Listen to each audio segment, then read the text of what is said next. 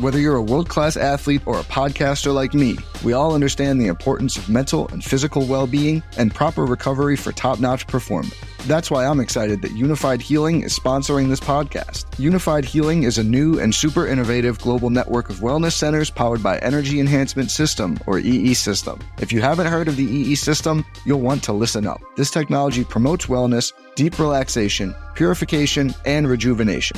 At hundreds of locations across the globe, access to a center is easy and affordable. Interested in experiencing the EE system technology for yourself? Go to unifydhealing.com slash bluewire to learn more and find a center near you. That's U-N-I-F-Y-D healing.com slash bluewire. No material or testimonials on the Unifyd Healing website are intended to be viewed as medical advice or a substitute for professional medical advice, diagnosis, or treatment. Always seek the advice of your physician or other qualified healthcare provider with any questions you may have regarding a medical condition or treatment and before undertaking a new healthcare regimen, including EE system. Good luck with the most beautiful game. Do us proud. Red alert! They're up and running again. So smooth, so sweet, splendid, succinct, just glorious execution. Guys, all I'm looking for is 60% effort 4,000% of the time. How sharp was that? Sharp of mind and body. And that's why you see those beautiful tears. Look at his movements. The most dangerous man on the planet. Nobody picks him up. What a goal! Sensational! I swear you'll never see anything like this ever again. The world is left to wonder, wide-eyed, thrilled, bemused. How on earth did that happen? Hello, and welcome to Wonder Goal, the soccer betting podcast from the Action Network. My name is Michael Leboff, and today I'll be joined by my action colleagues BJ Cunningham and Anthony Dabbundo. And together, the three of us will handicap all 16 Champions League matches coming up on Tuesday and Wednesday. But before we get to the board, just a quick reminder that we are still holding a contest. And all you need to do to enter said contest is leave us a nice review on the Wonder Goal podcast feed. And in that review, put your Twitter handle. And if you do that, you will automatically be entered into a raffle to win the soccer jersey of your choice from this season. With that out of the way, let's dive into Tuesday's Champions League headliner from Bergamo, Italy. Atalanta plus 175 home underdogs taking on Manchester United. They're plus 140. The draw currently sitting at plus 280. This is a Tuesday, 4 p.m. kickoff. I don't know what, how else to describe Manchester United uh, and Ole Gunnar Solskjaer besides a roller coaster. Get battered by Liverpool 5 0 come back and then beat Tottenham 3 0 in El Sacco. It's all over the place for this team. I kind of think they're worth a look here too, uh, as a as a favorite on the road against Atalanta. BJ, what about you? Yeah, I agree. I, I have Manchester United projected at minus 120. I mean, like you said, they're a roller coaster. Uh, the problems aren't aren't gone. They're they're still there. But in this match against Atalanta a couple weeks ago, they were the better team. They won on expected goals 2.8 to 1.2. They outshot Atalanta 22 to 13, had more touches and box entries. But the big thing about uh, Manchester United is the return of Rafael Varane is huge for their defense, solidifying it because Harry Maguire has been incredibly out of form. So having him pairing along with him makes things a little bit better for the Red Devils. Also, this is kind of more of a bet against Atalanta, who has had problems when they've had to face opponents that are either on their level or better than them. In their five matches against Villarreal, Manchester United, AC Milan, Inter, and Lazio this season, Atalanta's allowed 13.86 expected goals. And they're also 11th in non penalty expected goals allowed in Serie A, 12th in big scoring chances allowed.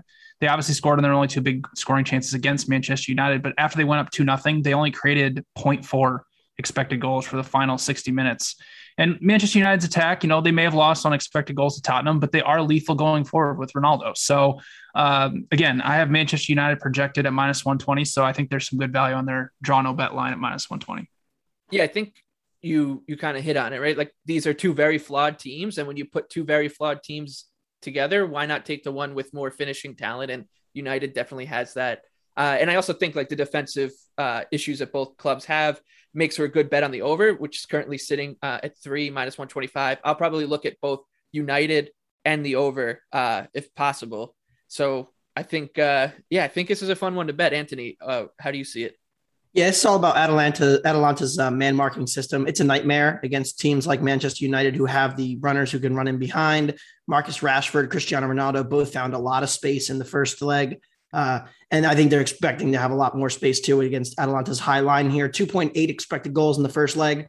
Defensively, United also looked much more organized in the, the game against Tottenham. They played a 3 5 2, switched up the formation, threw Varane in there with Maguire and Lindelof.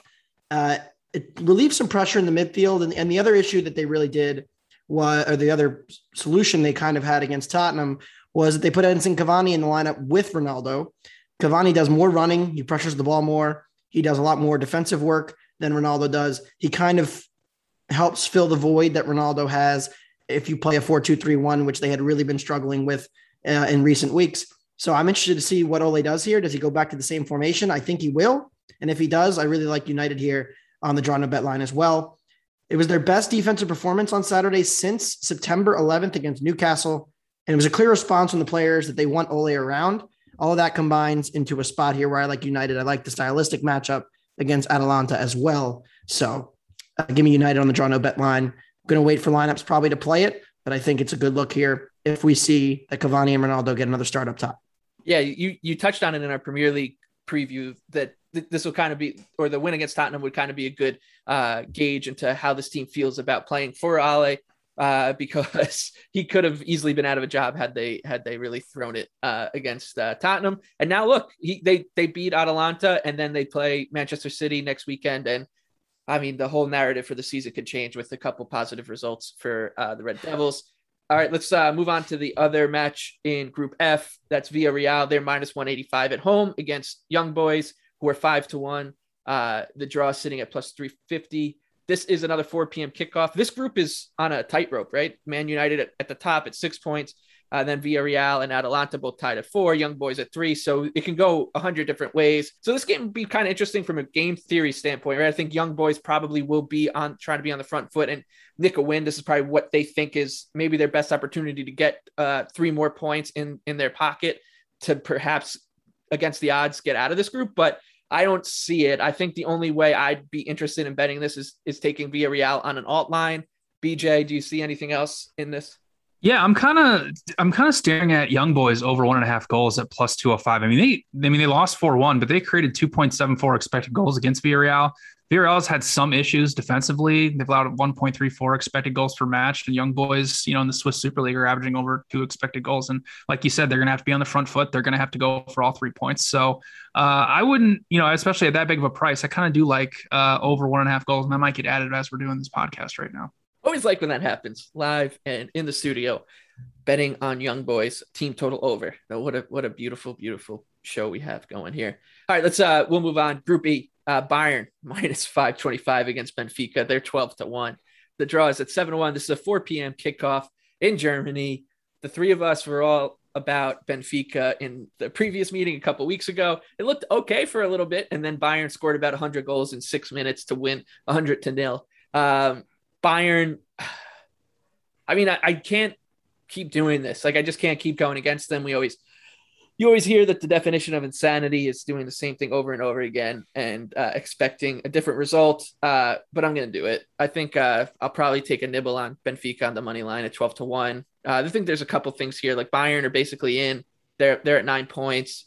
They've had some weird weird results uh, over the past couple weeks, including a five 0 loss to Gladbach in a cup.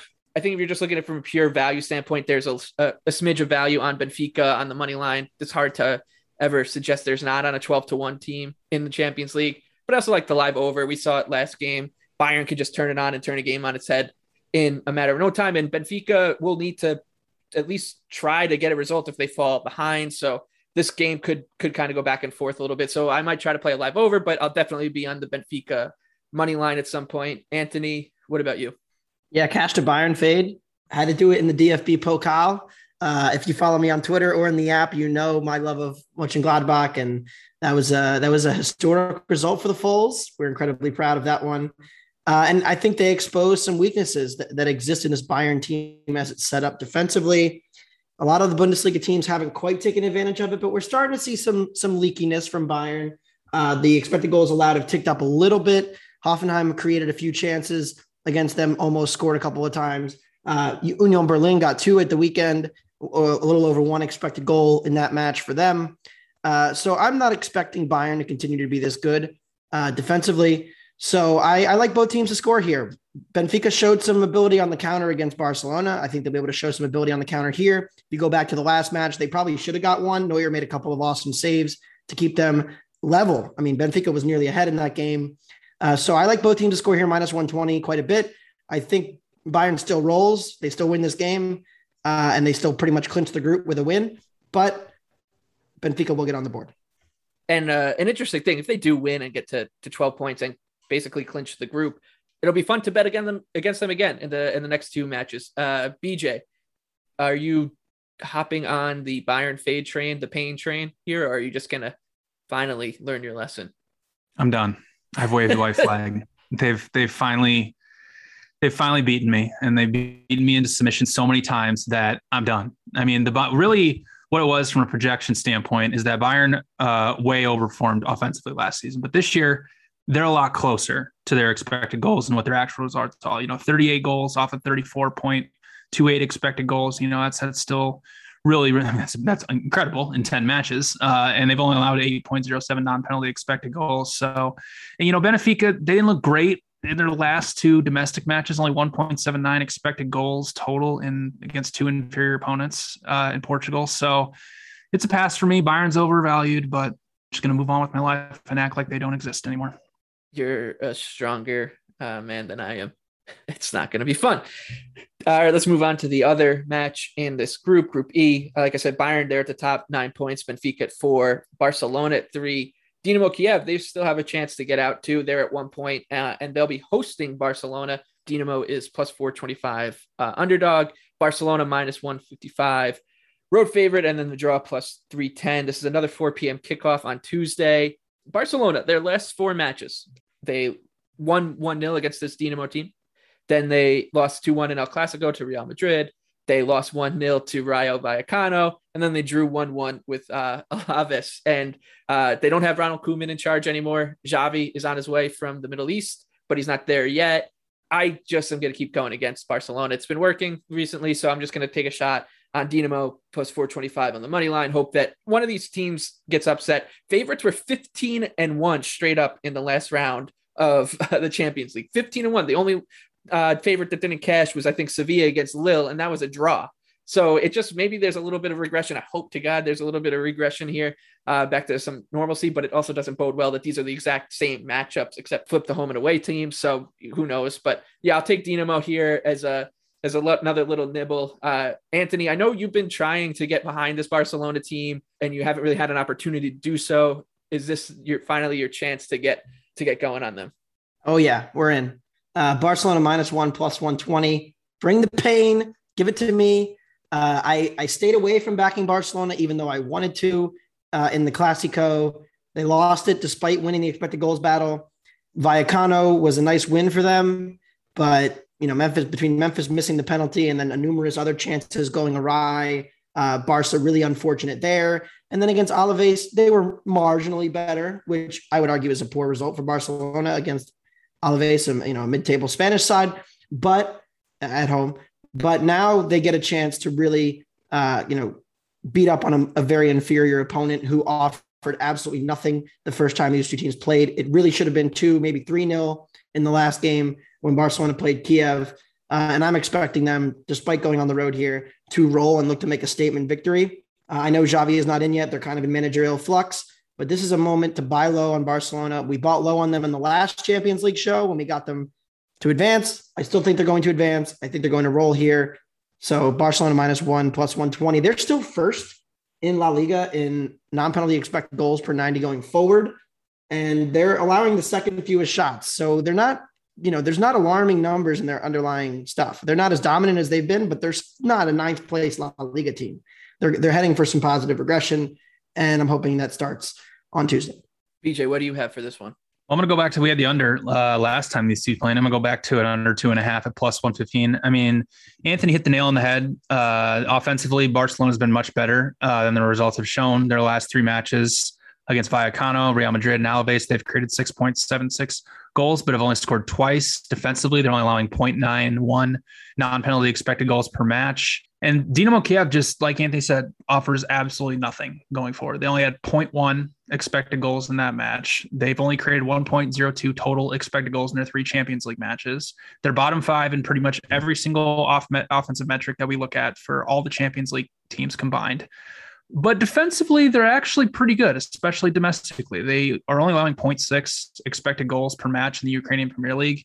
And they do have a couple young, talented defenders, um, like, you know, Ilya Zabarny, who started for Ukraine in the Euros.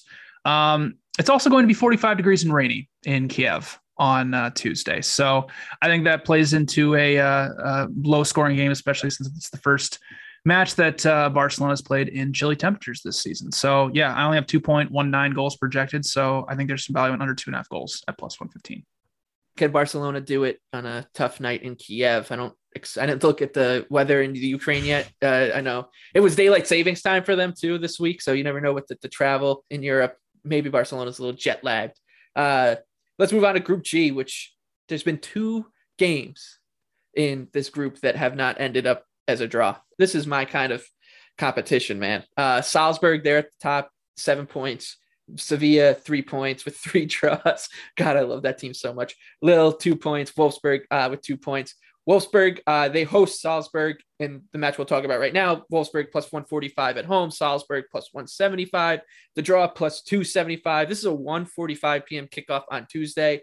Uh, so I want action on it because it's one of the early kickoffs. I'm going to back Wolfsburg, I think. Uh, this is more a play against Salzburg. I think maybe they're a little bit overrated in this spot. When you look at the two teams, yeah, Salzburg has a ton of young emerging talent, and these players will all end up next season being on playing for really good teams in Germany and and France and England and whatever.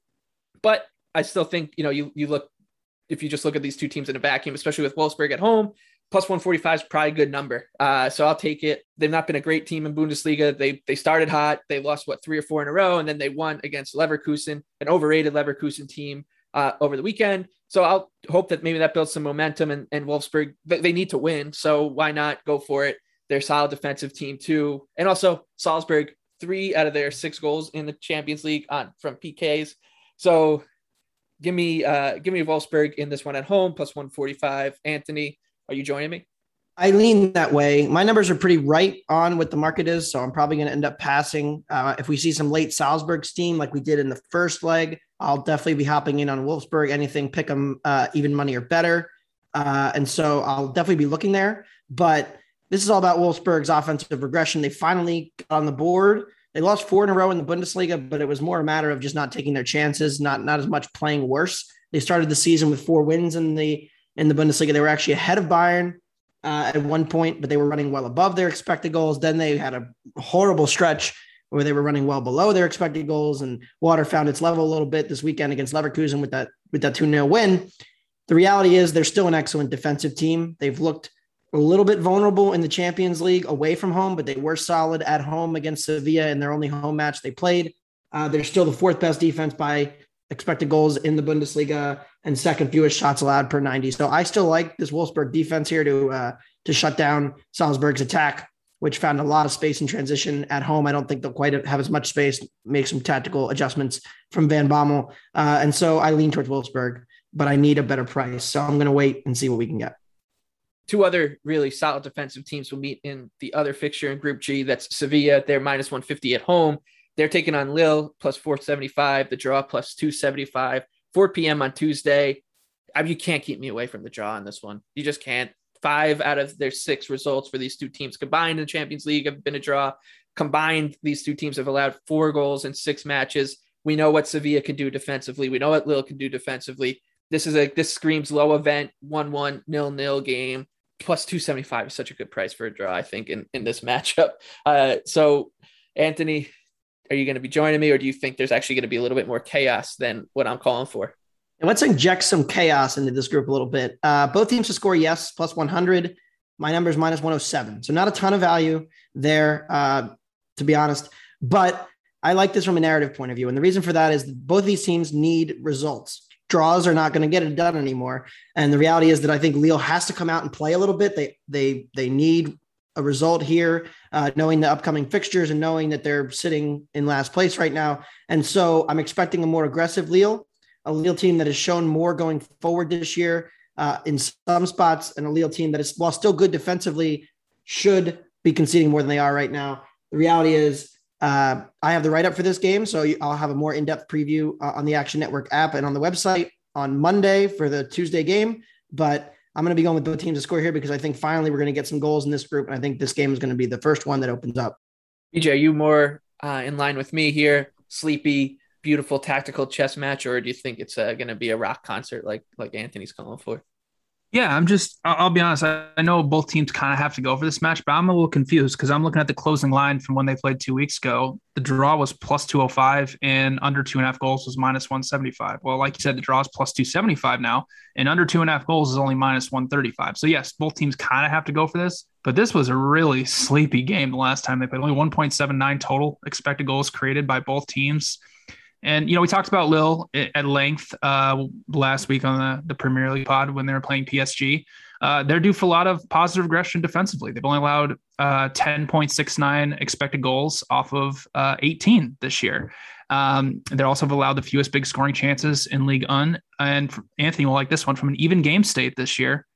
They're only allowing 0.88 expected goals per 90 minutes. So they're pretty good defensively when it's either when it's zero zero pretty much. Uh, and and Sevilla is even a better defensive team, only 0.76 non-penalty expected goals allowed per match, which is second uh, in La Liga. They're also third in shots allowed per 90, first in box entries allowed. And you know, last time these two teams uh, faced off, only only had 35 touches in the penalty area, 24 box entries. Uh, for a little comparison, Ajax is averaging 43 touches in the opponent's penalty area and 26 box entries uh, per match this Champions League campaign. So I only have 1.69 goals projected for this one. So I love under two and a half goals at minus 135. I understand both teams kind of have to play for this, but I'm just a little confused why the odds on the draw and the under have uh, gone down so much. Yeah, I think you answered your own question there, which is that the bookmakers know that betters are going to think, all right, this is going to be a more open game because both teams should be going after it. I actually wonder if, if they will, right? You, you got Salzburg at the top with seven, Sevilla at three, Lille and Wolfsburg at two. So you a draw keeps them both in it rather than, you know, so if, if it is a game that's hanging in the balance in like the 60th minute, I wouldn't be surprised if neither club kind of goes for it because a loss could be catastrophic compared to a because you're giving those points to a team you're directly competing with compared to a draw. Uh, so for me, yeah, I'll take the draw at, on this one. If you've been listening to the show in its nascent journey, you know that I love betting Sevilla draws, so I'll go right back to it. Group H, Juventus at the top with nine points, Chelsea six, Zenit, St. Petersburg at three, Malmo uh, at the foot of the table. They have goose egg points. They are the biggest underdog on the board this week. They're 12 to 1 home underdogs against Chelsea, who are minus 500. The draw plus 650. This is a 1:45 p.m. kickoff in Sweden. BJ, I mean, I got nothing, so I'm just I'm not doing it. I'm not going back to this Malmo team ever again. Uh, they're dead to me. Uh, BJ, just you can take. Yeah, let's uh let's go under three goals at plus 105. I mean, Malmo they are offering nothing offensively going forward. They only had two shots and 0.07 expected goals against Chelsea the last time these two teams met. They don't even have the talent even close to challenge Chelsea's back line, which we've talked about at length, is due for uh, negative regression, but it's not going to come against Malmo uh, mm-hmm. in the Champions League here. But Chelsea offensively is also due for some negative regression this season. They've scored 26 goals off of 18.72 expected goals in the Premier League. And even in this match against Malmo last time, 1.5 of Chelsea's uh, 2.67 expected goals came off of penalties. And outside of those two penalties, they didn't register a shot with xG rating over 0.12. And also, Romelu Lukaku and Timo Werner are still out uh, for Chelsea, so that's going to make things more difficult for them offensively. And I also question how much Malmo's even really going to care about this match. I know it's the Champions League. I know it's one of the biggest matches for their club, but they the Swedish uh, first division only has four matches left in their domestic campaign. And Malmo only has a one point or one point lead over the uh, second place, and it really doesn't look like there's even a shot they're going to finish in third and get to the Europa League uh, uh round of 16. So I think they're going to park the bus and just pray for a zero-zero draw. Uh, so I, only, I mean, I only have 2.68 goals projected for this one. So I think there is some value on under three goals at plus 105.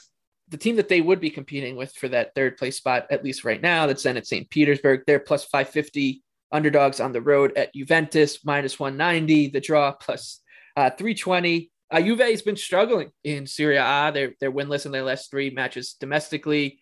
They they've looked all right in Champions League. Obviously, they got nine points out of a possible nine. But you you got to wonder: is this Anthony? Is this Juventus team? Should they be priced the way they are, which is like they are one of the better teams in this competition, I guess, or and they definitely are uh, being priced like they're on par with Chelsea in this group. They're three points ahead of them, but I think the results are kind of skewing what their actual level is. So I do wonder if there's some value going against Juventus here and maybe going forward for the rest of this competition.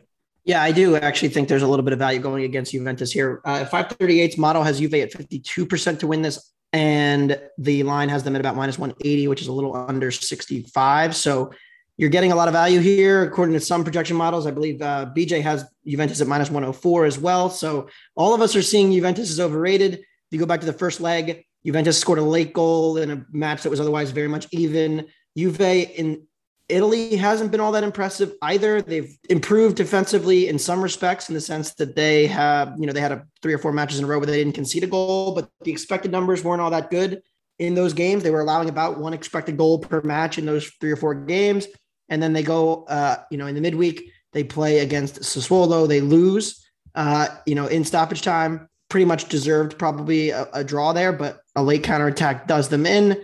And so I'm not really, and then they lose to Verona at the weekend. So they're really struggling here. I think they're overvalued. Allegri hasn't quite gotten it to work yet. Uh, and I'm not sure he ever is with this current level of talent. And so I'm going to look to play against Juventus. They are going to Chelsea in a couple weeks. I think is going to be a good spot for Chelsea as well.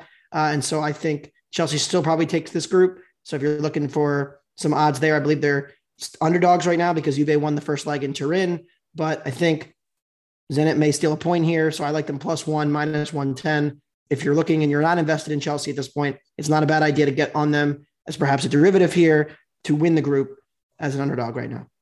Yeah, I, I like that. I think another like this Juventus team wasn't very good last year, and I, I know everyone kind of blamed Pirlo for that in in uh was a, a, weird hire and kind of a sacrificial lamb for a, a, team coming on the wrong side of the mountain. Uh, but this there's they haven't really shown much improvement under Allegri, who obviously won uh, about 100 Scudettos with them in a row. Uh, BJ, are you going to make it three for three here on Zenit and uh, watch this one go up in flames as Juventus wins like five 0 yeah, that sounds like fun to me. I mean, Zenit has actually, since the loss to Juventus, has been really, really good. Back to back matches in the Russian Premier League to beat Spartak Moscow 7 1 and Dinamo Moscow 5 1. Those are the third and fourth best defenses in Russia based on expected goals. Now, it does look like their best player, Malcolm, is questionable to play in this match, but he wasn't in the lineup for those last two matches. And the Zenit defense is only allowing 0.88 non penalty expected goals per match domestically this season. Also, Juventus, they haven't scored more than one goal in a meaningful competition since September 26th. So their offense has really been struggling defensively. They're 10th in non penalty expected goals allowed, eighth in shots per 90, 12th in box entries allowed. So it's not really that great of a defense, or and it's an offense that's really struggling. Also, a fun little note when they lost to Verona, Diego Simeone's uh, kid was the one who scored both goals to beat Juventus. So we'll be talking about Diego Simeone coming up in a little bit. But um, yeah, I totally agree with you guys. I like Anthony mentioned, I only have Juventus projected at minus 104. So I'll uh, get hurt by Zenit again and take them plus one at minus 110. Hopefully by by Tuesday, by this time this match kicks off on Tuesday, I have you both convinced to join me on this money line because I, I think there's a ton of value there. All right, let's flip the page to Wednesday. You mentioned him just two seconds ago. Diego Simeone, God love him, God bless him one of the great characters in soccer. His Atletico Madrid are plus 425 road underdogs, heading to Anfield, minus 160 favorites. Liverpool, uh, the is plus 320. This is a 4 p.m. kickoff. So you're going to hear so much about, oh, a European night at Anfield. And that means that Liverpool is probably going to get steamed before this match kicks off because people love to buy into that narrative, buy into the Kop being an impossible place to play. Uh, Fortress Anfield, as they like to call it, before they lost like six games in a row last year. Uh, fair enough. They did win about 70 in a row before that, but whatever. You can't be losing home matches to Burnley and calling something Fortress Anfield. I digress. These matches are always bonkers between these two teams. I like think about going not just what happens on the field, but off the field. We had the, the last match before COVID. We had what happened last match with the two teams playing back and forth two Liverpool goes up quick, then gives up a lead, which they did last weekend to Brighton too. So maybe a little bit of a worrying trend there. And then Diego Simeone runs off before the handshake, which people don't realize he does that to everybody. He's that's not just like a him thing with Jurgen Klopp. He he finds I love this. He finds the uh, post match handshake to be performative and kind of empty. Whereas what he likes to do is he likes to have his conversations with the opposing manager in the tunnel afterwards, share a drink. What a what a wonderful wonderful man. Uh, I like Atleti here, 425. I'm just gonna do it. Uh, fun bet. Probably gonna lose, uh, but this is a good team. I know they they get a little lucky. They they kind of pull results out of the hat, but they've done that forever under Simeone. So I'm going back to Atleti here. I'm on the pain train with them. Anthony, what about you? Yeah, two teams I faded uh, this weekend, uh, and I'm looking to fade Liverpool again. This midfield has issues. Uh, they've had issues the last few matches. They obviously had that impressive victory against Manchester United, but there were troubling signs defensively. They conceded a lot of shots, a lot of space, and a lot of chances to Man United.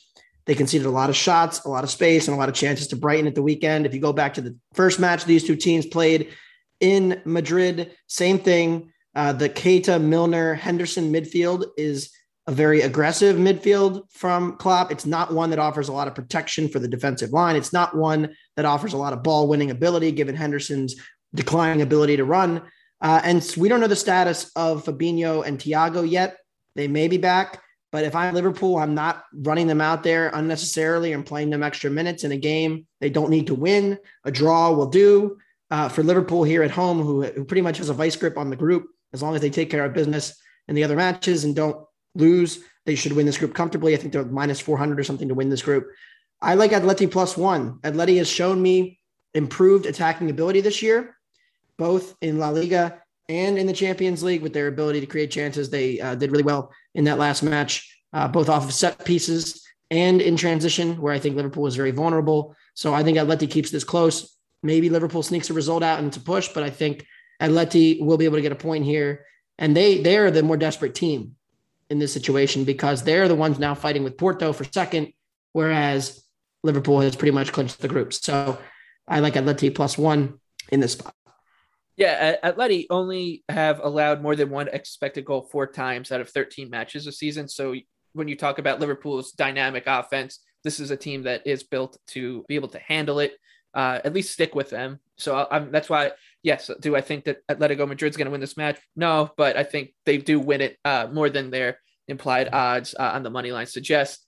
BJ, come on and join us and Diego Simeone on this wonderful adventure to, to Anfield. Yeah, let's do it again. I mean, really what we saw the match against Brighton is just how vulnerable Liverpool are in transition with a midfield of Henderson, Oxlade Chamberlain, and Curtis Jones. They just Brighton just torched them in the second half. And we all know Brighton's the best team in the world, but it was really concerning for Jurgen Klopp. And I think it's going to be even more concerning in this match because Atletico Madrid really should have beaten Liverpool uh, in the last meeting. They won on expected goals 1.94 to 1.23. And that was with an Antoine Griezmann red card in the 52nd minute. And if you, take away the Mo Salah penalty in the 78th minute, Liverpool only created 0.49 expected goals off of 10 shots in the match, which is really, really bad. And we also talked about it on the, the Premier League podcast, but Liverpool's due for a little bit of regression defensively. They've only allowed eight goals off of 11.05 expected goals. And Atletico Madrid's defense is still playing at an elite level. They're number one in La Liga, non penalty expected goals allowed. They're first in shots allowed per 90, second in big scoring chances allowed, and second in box entries allowed. So with an extremely thin midfield, they're going up against against a team that is basically built off of hitting teams on the counter. This is a really bad matchup for Liverpool. So I'm with Anthony. I love Atletico Madrid at plus one. I only have Liverpool, Liverpool projected at plus 122. So give me Atletico Madrid plus one at minus 135. Yeah, it should be a fun one. Uh, and if you're if you're rooting for chaos uh, for Group B, you'll probably want uh, Liverpool to lose. That would put because right now they're at nine points, Atletico at four, Porto at four, Milan at zero. If Porto beats Milan and Atletico beats Liverpool 9 7 7. Then you've got a lot of meaningful matches. And then Milan, obviously, at the foot of the table, playing, just trying to play spoiler. Speaking of AC Milan, they're plus 110 home favorites against Porto, plus 260. The draw is plus 250. This is the 1:45 p.m. kickoff on Wednesday. Milan are really weird because they've been pretty good in Serie A. They've been terrible, like abject in uh, Champions League. Anthony, I think you are going to tell me that this Milan team is not worth believing in in this matchup. They're not. And this is a market overreaction. I don't know what it's a reaction to, uh, but even if you factor out home and away to when these two teams played, Milan is now way overvalued. Uh, and so they have gone from, you know, I I had Porto, I think BJ, I also had Porto in the first time these two teams played. Porto outshot them 21 to 4 in the first leg. It was complete domination. They hit the post twice, could have easily won two or three to nil. Uh, the expected goals were 1.3 to 0.1. So it was complete domination. Milan barely got out of their own half. And Milan played a weak team in that game, and they will have some guys back. Zlatan Ibrahimovic uh, had a goal in the game uh, that they beat Roma on Sunday. He scored from 25 on a free kick. They scored on a penalty against Roma. They scored on a set piece against Torino in the midweek. So their last three goals have come from set pieces or penalties. The attack just has not been there for me. The, the numbers are, are on a pretty concerning downtrend across the board. And so I'm looking to play against them yet again here against a very stout, very sturdy Porto defense who look, they, they look terrible against Liverpool, which has historically been a terrible matchup for them. But the other two matches in the group against Atletico Madrid and against Milan, they were far the better side, uh, dominating both of those matches. Unlucky to lose, unlucky to not beat Atleti, and then did beat Milan. So you have a, a stout Porto defense that's going to give Milan the ball keep them out of transition, make them break down a low block, and then Porto's going to look to hit on the counter. Milan's going to have to be aggressive here to open themselves up. I think that creates chances for Porto on the counter. So Porto plus a half is minus 120. That's where I'm at on this match. Uh, yeah, I don't see anything on the game lines yet. I, I, I think I'd probably want to bet Porto, if anything.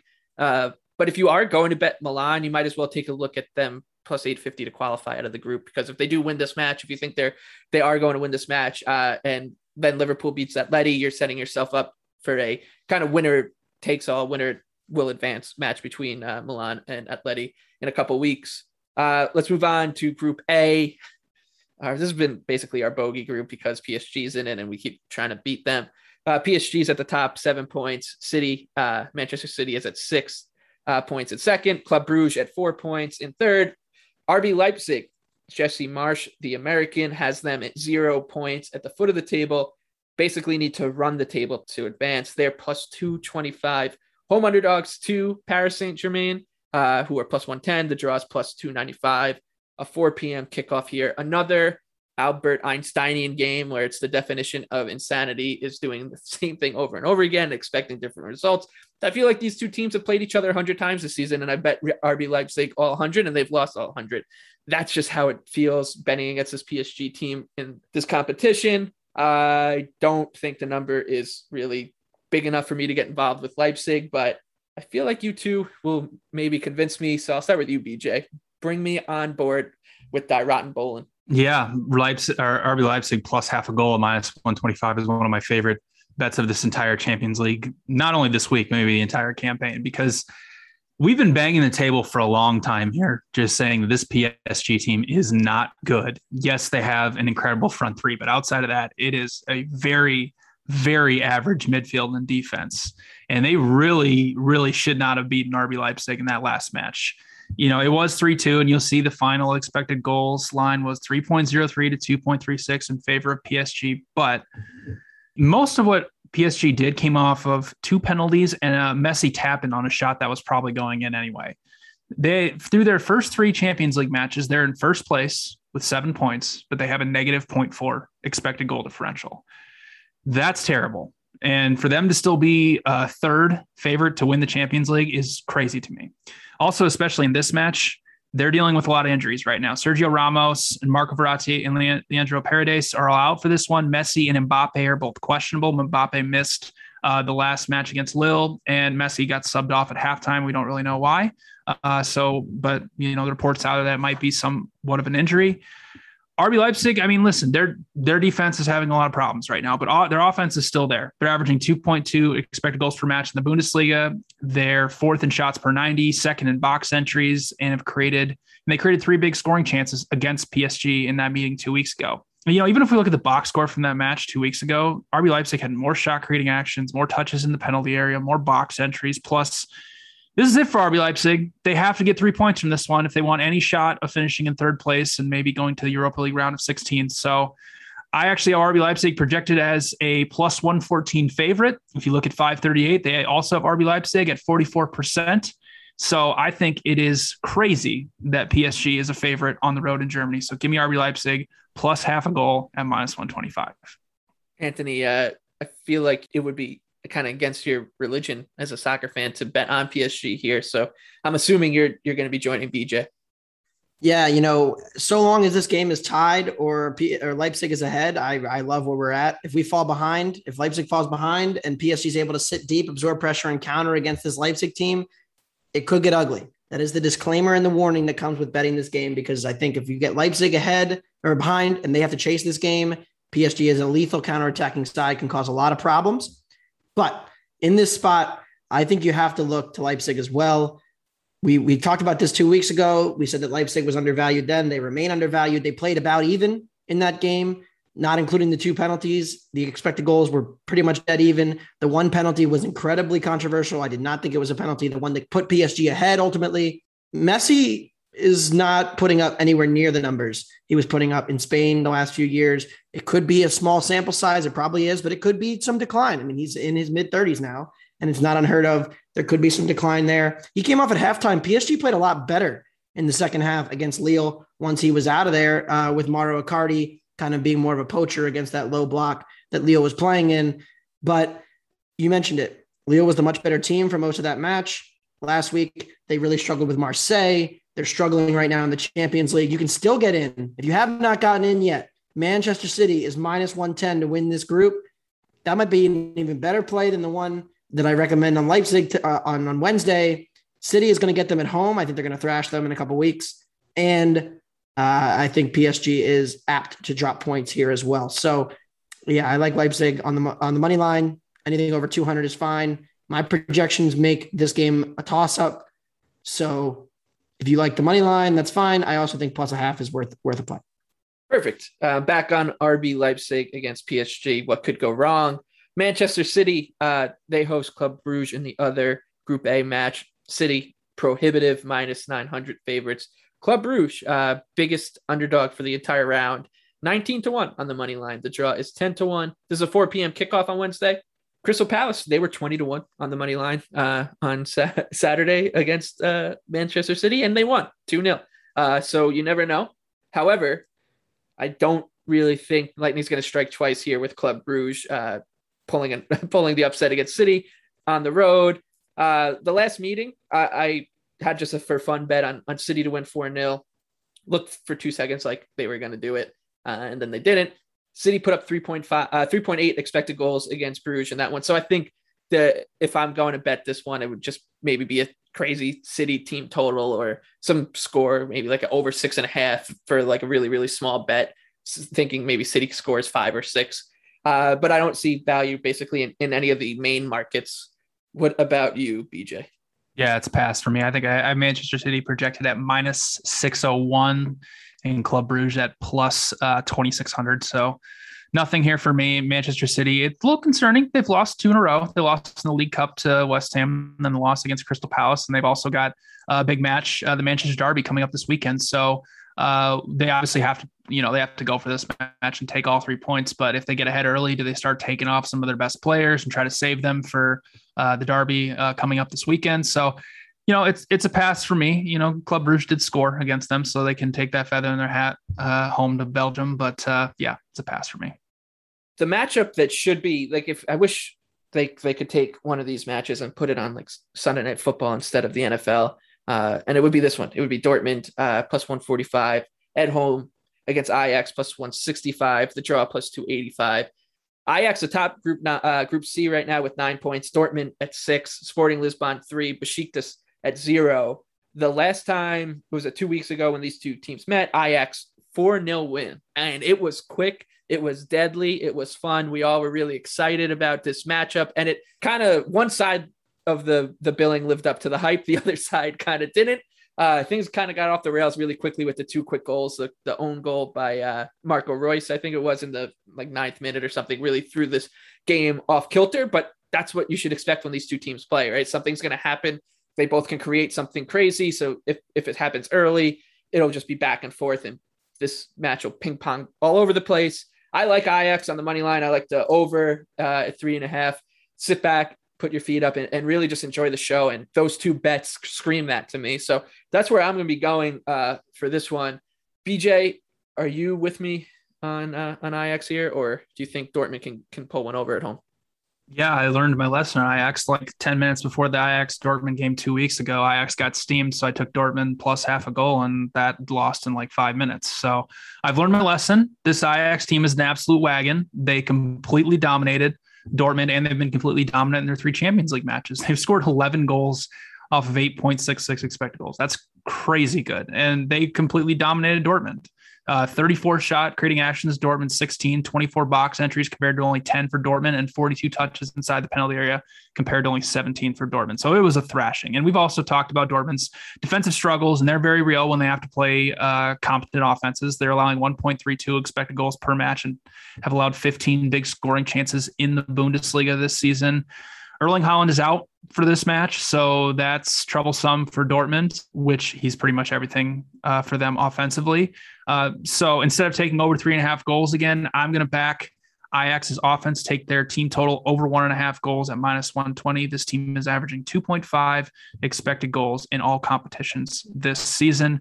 They're an absolute wagon, and I think they should be able to break down Dortmund's defense just like they did last time. They're the type of team I wish that you could throw roses on the on the field like a like after a great orchestra or something when Ajax scores a goal. I would love to see people in the crowd throwing roses on the field because uh, they're yeah they are very romantic and fun to watch. Uh, Dortmund has four clean sheets in total this season. Uh, they came against Ingolstadt, something called Wehen, Cologne, and Sporting Lisbon. So when they do play good offenses, like BJ said, they do usually get picked apart. This is a terrible matchup for them, I think. Anthony, are you joining me and BJ backing this Ajax side? Yes. No idea how they're underdogs. Makes no sense without Haaland at all. You know, the possession structures, the passing ability, the technical quality of this Ajax midfield is leaps and bounds, leaps and bounds ahead of what Dortmund is throwing out there. Antony on the wing, one of the more underrated players in all of Europe, lit up uh, Dortmund on the the one wing where Dortmund has had some issues with fullbacks for years. They've had issues defending attacks up the wings for years. It will continue to be an issue in this matchup. And Sebastian Haller is in great form. And I know it's it's pretty square, and I think the public is starting to catch up to Ajax. Um, maybe not as far as the 538 model says, where they're now fifth best in the world, but eventually we're all going to get there. We're all going to be on the train together, and you better hop in soon because the train is getting ready to leave the station from Amsterdam, and we're heading all the way to St. Petersburg, which is where the Champions League final is this year. So book it, Ajax, draw no bet. I don't see how they lose this game, especially without Haaland, who created almost every chance Dortmund had in the last matchup. I can't wait till Ajax and PSG get paired in the round of 16. It's going to be one of the most painful slash fun matches of our lifetime. Yeah, there's no way. I Ajax will uh, win like 3.26 to 1.8 aggregate expected goals, but uh, lose the legs. Um, exactly. Yeah, I, and I think if you're going to bet Ajax, you might want to do it as soon as possible because I do think that the market will come in on them uh, because of the Haaland news and I, w- I would I would just be surprised if, if Dortmund got steamed or yeah. Ajax got steamed last time, right? Mm-hmm. And so uh, I think you know I, I, I, hope it happens again. Get some closing line value on that one, but it, it was it was remarkable to. Uh, I, I am sorry, BJ. I did chuckle when I saw you put that bet in. I will be honest. Yeah, it was bad bet. It happens. It, it happens I chuckled. Okay. I looked at my phone. I saw on the app BJ Cunningham yeah, added a bet, know, and I went, I'm a I'm a math guy, so you know the math told me to bet Dortmund, and the steam was coming in, and so I said, okay, I'll I'll trust my math, and it ended in like five minutes. It's not the first time I'm going to do that, and it probably won't be the last one. that is true.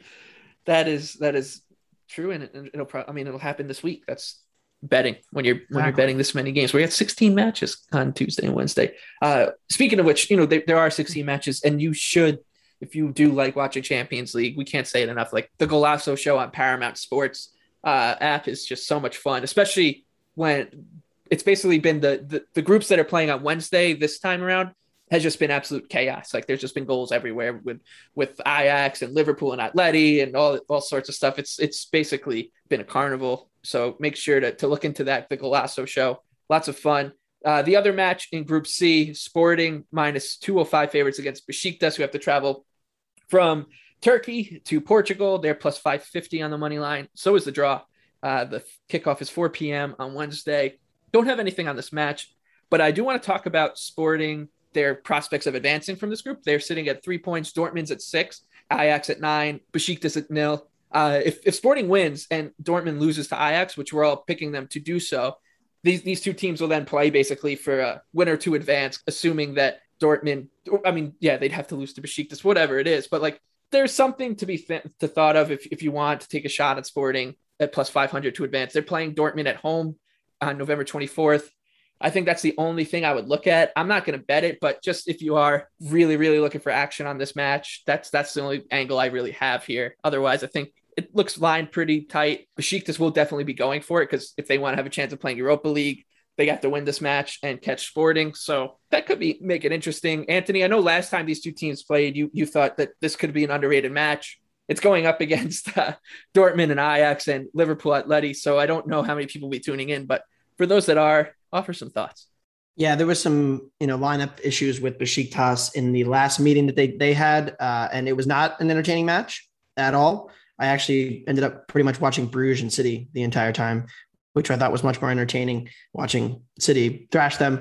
Uh, not a ton here for me either. Uh, pretty much a stay away. Maybe a look to Besiktas if you want to play a team total over, because I agree with with Michael. They're going to have to open it up a little bit. Sporting still a little bit undervalued into or overvalued, excuse me, defensively in the sense that they are due to concede some goals dating way back to last season, but overall, not looking to really get involved here. And uh, it's a pass. All right, so let's move on. Uh, the last group we'll talk about, Group D, Sheriff Tiraspol out of Moldova. They're at the top of Group D. Still kind of crazy to say that. Uh, they're at six points. They're tied with Madrid, who are also at six. Inter Milan at four. Shakhtar Donetsk at one. Shakhtar will travel to uh, the Bernabeu for this one to take on Real Madrid, who are minus 425 favorites. Shakhtar 11 to 1 on the money line to draw, 6 to 1. This is a 1:45 p.m. kickoff. Real Madrid has been getting results despite mm, I wouldn't say bad underlying metrics, but non-elite underlying metrics. They have a minus 0.6 expected goal differential in their last three La Liga matches. And they came against Barcelona, Osasuna, and Elche. Yes, Barcelona is good, but not the Barcelona of old. Osasuna and Elche, I mean, you'd expect Madrid to be able to thrash them like they did to Shakhtar the last time out when they won 5 0. I was on Shakhtar then. i am probably going to do it again. Uh, 11 to 1 on the money line. I don't want to do it. Uh, but um, I'm not, you know, that strong a person. I don't really have much self control in that re- regard. Uh, so I'll take a shot 11 to 1, really small bet. Obviously, don't expect it to win. Uh, BJ, what about you? Yeah, you know, we just talked about how stupid I looked betting Dortmund plus half a goal. Well, I'm probably gonna look stupid betting Shakhtar plus two. I, I mean, taking away from that match uh, against Real Madrid two weeks ago, uh, there's not a lot of positives uh, I can provide for Shakhtar. But what I can say is that I do think this Real Madrid team is going to regress pretty soon. Offensively, this season, they've scored 26 goals off of 17.1 expected goals, mainly due to the fact that Karim Benzema and Vinicius Jr. are just cra- finishing at crazy rates right now. Shakhtar is much better defensively than they showed in that match too. They're domestically they're only allowing 0.72 expected goals per match in uh, the Ukrainian Premier League, and they only allowed Inter to create 1.03 expected goals in their second Champions League match. And Inter's the best offense in Italy right now. Real Madrid defensively hasn't been that elite either. They're allowing 1.28 expected goals per match, which is 15th in La Liga. They're also ninth in shots allowed per 90, 10th in big scoring chances allowed. Uh, so I'm not sure that we're just going to see Real Madrid roll like five, six, nothing again. I only have Real Madrid projected at minus 197. You know, 538 has them at 70%, which equates to around minus 235. So they're a little overvalued, uh, being around, you know, I think they're at minus four, 425 right now. So I'll step out on the train tracks and take Shakhtar plus two at minus 135. Yeah, I think that's the thing, right? It's it's not really a bet you want to make, but Real Madrid over the long term, they are overvalued. Uh, I think. I think that's the the key term here, right, Anthony? Absolutely right. We bet numbers more than we bet teams, and so I absolutely want to fade Real Madrid. I'm leaning towards Shakhtar. I'm going to wait to try to get a better number on the plus two. Uh, I'll probably end up being there, uh, but right now, as of recording, we're a few days away from the match. I'm going to be passing. Just this Shakhtar team has not looked anything close to what I was expecting. Uh, probably the biggest disappointment for me of all the Champions League group stage teams has been Shakhtar. They go on the road to Sheriff and look terrible. They come home and, and they get a solid result against Inter and what I thought was an encouraging performance. And then they go and they get Real at home in a great spot with Real traveling a ton of miles, coming off the international break, having not played, and they look awful. And so, you know, Shakhtar just doesn't look like they have it this year. Maybe they do, but again, if the number gets to a certain point, plus two it, say minus 115, minus 120, minus 105, I'm going to get down on some Shakhtar and we can all uh, maybe we'll get together and we'll light our tickets on fire sometime to celebrate the holidays. Sounds fun. Yeah, that'd be a fun one. We'll we'll we'll travel to Iowa where BJ's from, and people ask what we're doing, and we'll say, well, we're honoring a terrible, terrible soccer team from in a disputed territory in Ukraine, in the western part of Ukraine. Speaking of uh, disputed territories, Sheriff Tiraspol, they're nine to one home underdogs uh, against Inter Milan minus three forty. The draw five to one. This is actually a really interesting match in terms of the group. Uh, Sheriff is at six points. If they get a point out of this match, like they're going through in all likelihood because they'll be on seven. Inter would have to basically pull one over on uh, Madrid. So I'm expecting that they'll sit back. I don't think that's a terribly good idea. I think just at, at, at some point, like the, the Sheriff magic will run out. It did seem like it ran out. 3 1 win for Inter in the last time these two teams played. I'm going back to that. I think Inter minus two plus 155 is good value. I just think uh, this is going to be an Inter blowout for some reason. And I can't believe I'm doing it betting against Sheriff, but I, I just gotta. I'm gonna just back a Inter blowout here. Uh, Anthony, what about you? A lot of slow start for Inter. It's kind of been the trend lately. Uh, a pretty sleepy first half uh, against Udinese uh, in the in Serie A. They had a pretty sleepy first half during the midweek against uh, Empoli before things really spiced up in the second half.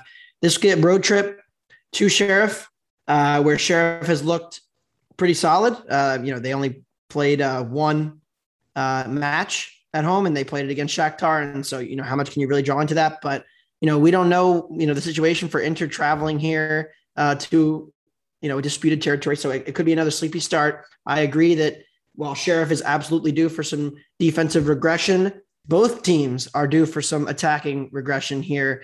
Inter's been one of the biggest XG overperformers in Serie A. Uh, their games have been pretty chaotic, especially in the second half, but the first halves have tended to be a little sleepier. Uh, they've, they've been slow starters. And so, uh, you know, and Sheriff has now scored, they scored yet again. Uh, they've scored somehow in every Champions League game, despite creating less than one expected goal in every Champions League game. So it was a wonderful free kick, but I think this is going to be a slow start before Inter rolls in the second half as Sheriff players start to wear down against the pressure. So first half under 1.25 is minus 120. That's where I'm looking in this game. Otherwise, I don't really show anything on the full game. I don't want to back Sheriff, and I don't want to. Uh, I don't trust Inter, and I'm tired of losing betting against Sheriff. So uh, first half under. When we recorded our Champions League preview, did you think you'd ever be muttering that line? I don't think so. Uh, all right, that that'll do uh, for the 16 match breakdowns. We're gonna wrap this show up with our favorite bets of match week four of the Champions League. BJ, let's start with you. What is uh, your favorite bet of them all? Yeah, it's RB Leipzig plus half a goal against PSG. This PSG team is not good. Yes, they have three fantastic attacking players up top, but this midfield and defense is very, very average. They have seven points uh, in the Champions League, and they have a negative 0.4 expected goal differential. And in the match against RB Leipzig two weeks ago, yes, they won on expected goals, but 2.75 of them came off of two penalties and a tap in by Messi that was going in anyway. This RB Leipzig offense is still there. They're averaging 2.2 expected goals per match in the Bundesliga. Obviously, in def- defensively in transition, they're having a lot of issues right now. But PSG also has some injuries coming to this one. Marco Verratti and Sergio Ramos are both out, and Mbappe and Messi are both questionable. So this is my favorite bet potentially of the entire Champions League group stage. I have RB Leipzig projected at plus 114. If you look at our uh, 538, they have RB Leipzig as a 44% favorite. So I love RB Leipzig plus half a goal at minus 125. Anthony, uh, what's your favorite bet for match week four of the Champions League? Bayern and Benfica, both teams to score yes, minus 120. Benfica really should have gotten on the board in the last meeting that they played in Benfica. Uh, on the road there, Bayern struggled a little bit defensively. Manuel Neuer had to make multiple big time saves to bail out uh, Bayern, who looked pretty vulnerable defensively in transition. Bayern then looked vulnerable defensively against Gladbach when they lost 5 0 in the cup match. They gave up two goals to Union. They're starting to look a little bit more like the defense that I was expecting them to be coming into the season, where they're leaking goals. I don't really know how they would have solved any of their issues from last season quite with with pretty similar personnel. Upamecano looked a little out of sorts in, in the last two matches. Uh, and so I think Benfica, with their improved counterattacking ability, their ability to hit uh, Bayern in transition here, will create multiple chances, will get on the board. And I'm tired of betting against Bayern's offense. So let's get and bet on them to get a goal. And, and they've scored in 85 of their last 86 uh, league matches. And so uh, I think there's a good chance they'll get on the board and get one too. So Bayern and Benfica, both teams to score is minus 120 for my favorite bet, I was going back and forth between two teams, at Atletico Madrid uh, and Zenit St. Petersburg. I feel safer going with Zenit taking on Juventus. Like I just don't think this Juventus team is that good. So plus 550 on a team that, like BJ was talking about earlier, this is a pretty good team coming out of a, a league that, yeah, they're not on par par with Serie A, but it's not terrible. Russian Premier League. These teams do uh, surprise sometimes and make mini runs in this competition. Plus 550 to go against this Juventus team, which is not very good. I'll take that every time. So that's my favorite bet, taking Zenit St. Petersburg plus 550 uh, on the money line on Tuesday against Juventus in Group H. And that'll do it. It's been another wonderful episode of Wonder Goal uh, for BJ Cunningham and Anthony Dabbundo. I'm Michael Leboff. Please remember to leave us a review on the Wonder Goal podcast feed. If you do that and leave your Twitter handle in the review, you'll automatically be entered in a contest to win the soccer jersey of your choice. That contest will be wrapping up pretty soon, so make sure to uh, get in on that while you can. And have a wonderful Champions League week.